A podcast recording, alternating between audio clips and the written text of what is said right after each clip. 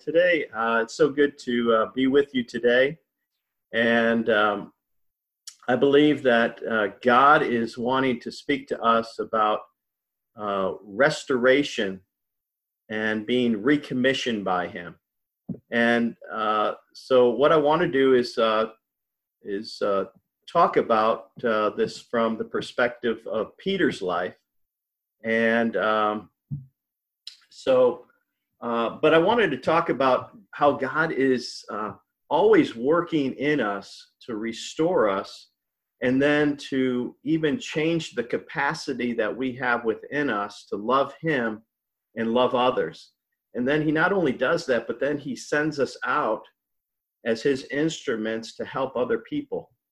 And I believe this is what He did with His disciples, and I believe that uh, He's going to do a new thing and our lives and in our church. You know, I know a lot of people are saying, yeah, I wish things could just get back to normal again. I wish that uh, things were just back to the way they used to be.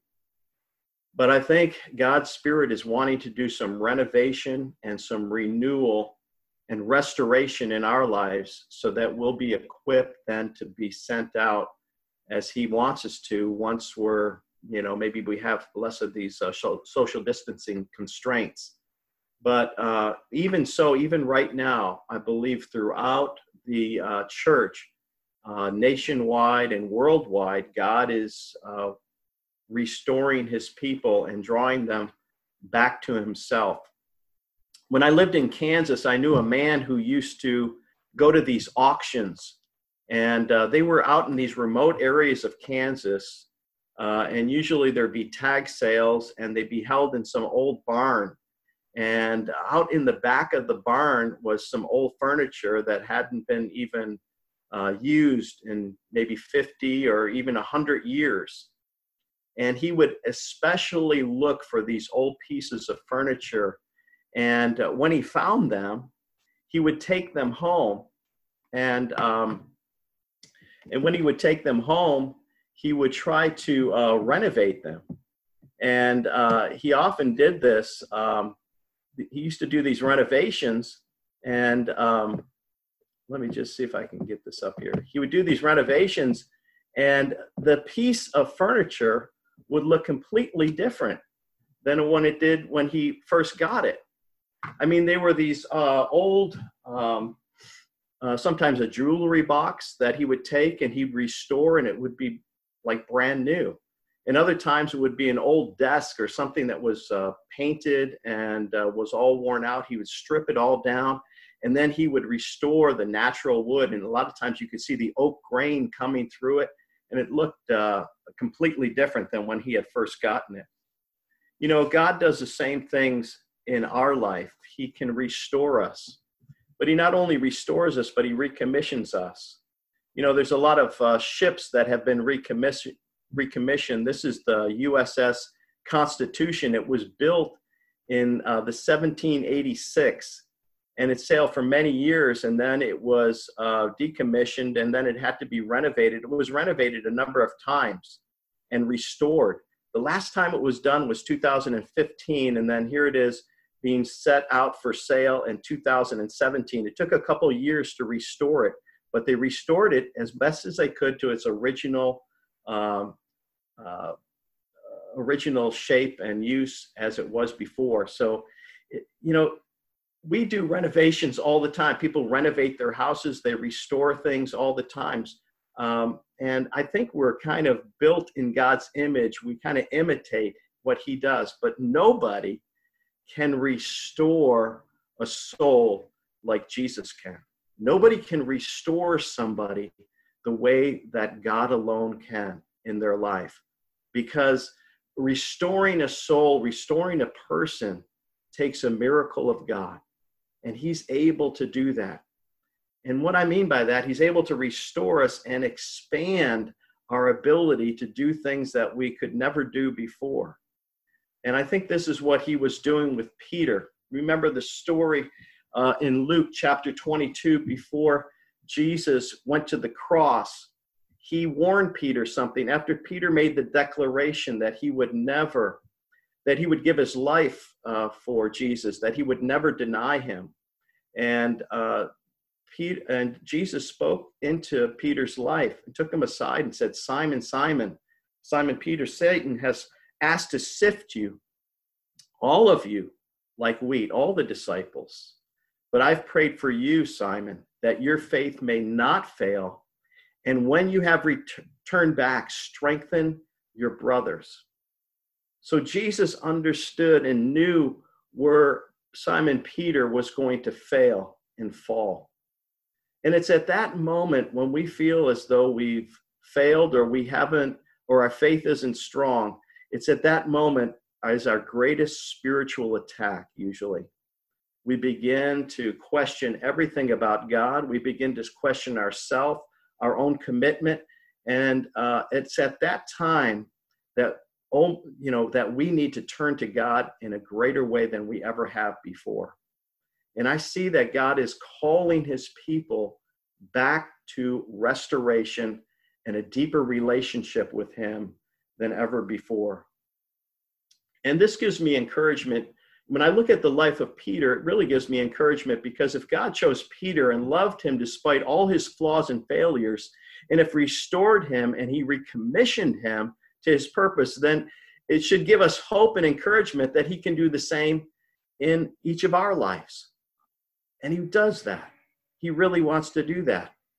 I don't know if you've ever heard uh, the song um, or the story of uh, being put in the master's hand, but there's a story of a uh, auction that was taking place in one of these remote areas, and um, this uh, auctioneer held up a violin, an old violin that was, you know, uh, discolored, um, looked broken down. It did. It looked worthless. It had looked like it had been some child's uh, instrument from school many, many years ago. And out from the back of the auction, you know, when the auctioneer started to to sell the um, the violin, nobody would bid on it. But then the auctioneer waited as there was a man that came from the back and he said, Let me have that violin. And he actually was a master violinist. And he did a little tuning on the strings and he took the bow that was a little frayed and he began to play it. And it played a beautiful song because he was a master violinist and he could play any instrument. And especially this instrument he saw had value. It's the same thing that Jesus sees in us. He sees the value that a lot of times other people can't see. He sees uh, potential that maybe other people or even ourselves cannot see. And when he becomes and enters into our life, he can change us dramatically. You know, God is always looking out to meet us and restore us. And uh, he does this so often in our lives. If you think back in your life at some of your lowest points, God was there to restore you and to help you through that. And he does that over and over and over again in our lives. You know, John 3 16 says, For God so loved the world that he gave his one and only Son, that whoever believes in him should not perish but have eternal life. But John 3 17 says this, For God did not send his Son into the world to condemn the world, but to save the world through him. God is always looking to save, to restore, and to help us as we turn to him. You know, today we're looking at a lot of bad news. It's all around us. It's a difficult to get away from it. And it's very sad. It's very heartbreaking to me when I hear of people that have committed suicide because they've lost hope or been in such uh, despair or feeling overwhelmed or feeling threatened by this uh, virus that's all around us. There's also an increase in mental disorders, and there's uh, other people that have illnesses, and stress has brought about other illnesses rather than just the virus. And then the dom- domestic violence is on an increase as well as people are sheltered together for long periods of time, and old wounds and hurts and dynamics, family dynamics and patterns are resurfacing uh, that are negative and are impacting marriages and impact, impacting children and parent relationships. And uh, we have to be aware of what's going on around us and be praying. Uh, some of those same things can impact us in our lives as well. Or maybe uh, you know somebody else that is going through a very stressful time. And really, it's the if as as we turn to the Lord, as we seek the Lord, He's able to restore us and help us and meet us, whether it's in our relationships or even in our loneliness that we may be feeling. God is able to meet us and help us. Uh, when you look at John chapter 21, and John chapter 21 is where we're going to be in the Bible today. If you have a Bible, you can turn to it. I have a few of the verses up here, but John chapter 21 is a picture of the third time that Jesus meets with his disciples after his resurrection. And at this time, disciples with Jesus, not all 12 are there during this time when Jesus uh, is going to confront Peter. I got a text the other day that was uh, kind of interesting, kind of funny to me. It had a picture of uh, Jesus with his disciples before the resurrection, and this was the caption on it One of you will betray me, one of you will deny me. One of you needs to leave because the CDC says we can't have more than 10 people here. And of course, a picture of the Last Supper there. But really, three weeks after the resurrection, the third time Jesus meets with his disciples, he takes, uh, you know, he's going to meet with Peter. But the disciples decided to go fishing. Peter decided to go back and go fishing and uh, they hadn't caught any fish, just like uh, Peter, you know, the first time Jesus meets Peter, he's had an all night of fishing, an all night of frustration. This time, he meets with Peter and uh, he meets with the disciples and he calls out to them, Friends, haven't you any fish? And they say, No, we haven't caught anything. And then a hundred yards from the shore, Jesus calls out and he says, Throw your nets on the right side of the boat, you'll find some.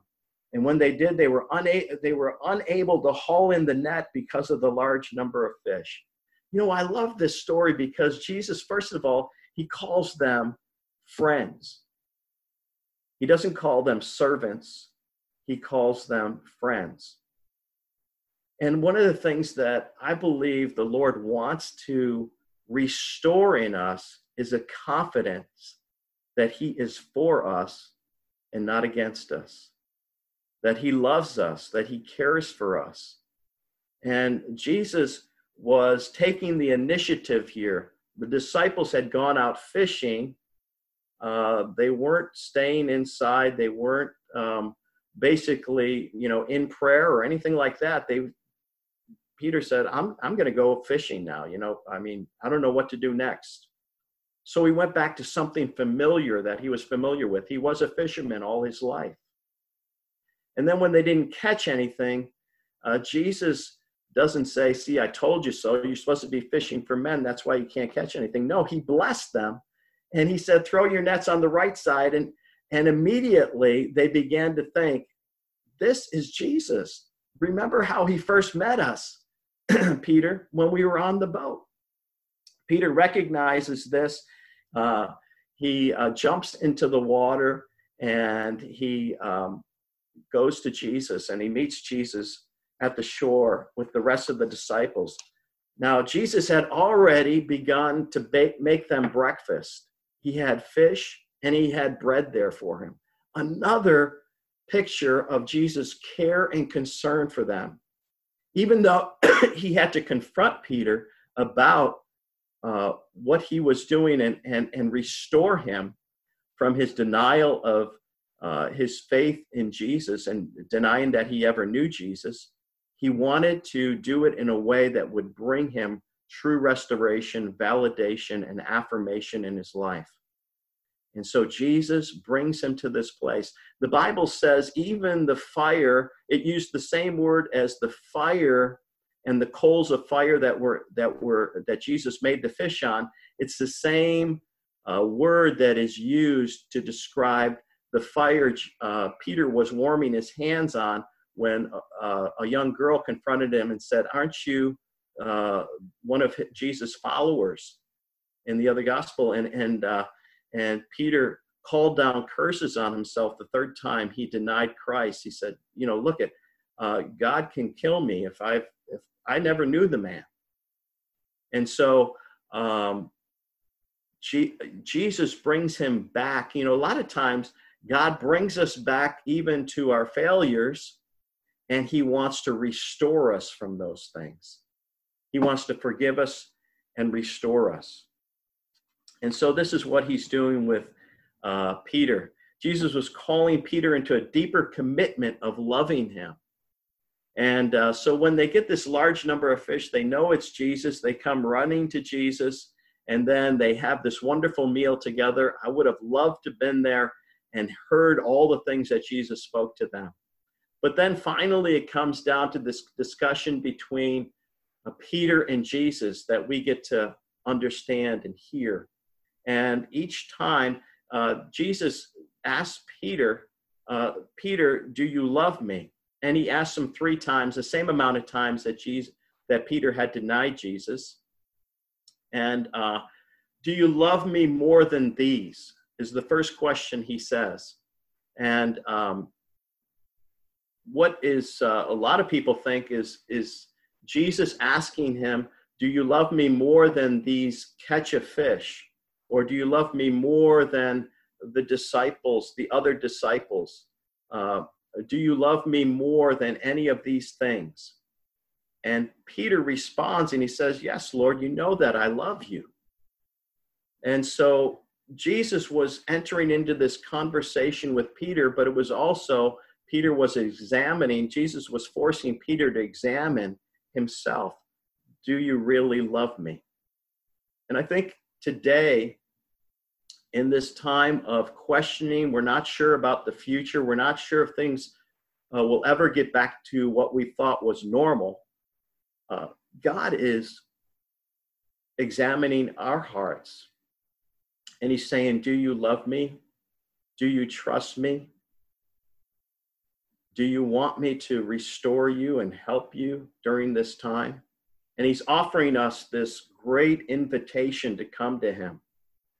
So God is able to restore us, but he does it not just for an end in itself, but he wants to recommission us.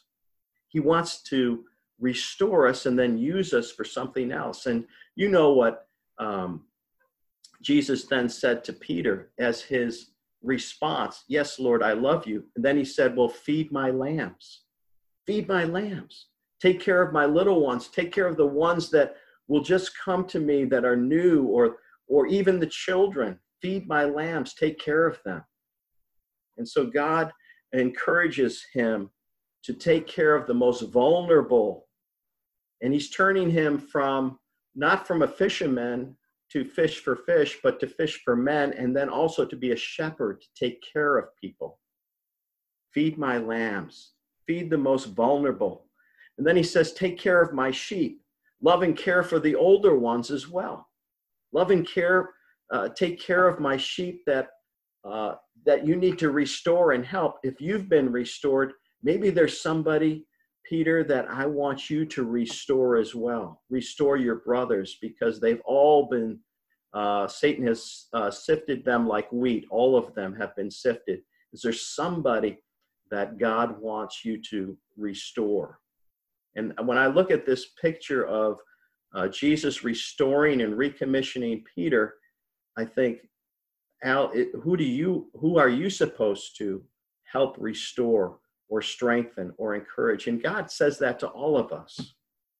And then it says the last one is uh, feed my sheep. And so Peter was then going to give them nourishment. The things that he received from the Lord, he was supposed to pass on to others. And this is a beautiful picture of why God restores us so that he can recommission us or use us and give us a greater capacity to love and care for others. Now, none of us has the exact same calling. We don't have the same calling as Peter did. Um, the way that we take care of people will be different than the way uh, Peter did, or the way that I take care of people is going to be different than the way that you do. And the people that God places within your sphere of influence will be different. But God wants to use you, He wants to use you during this time.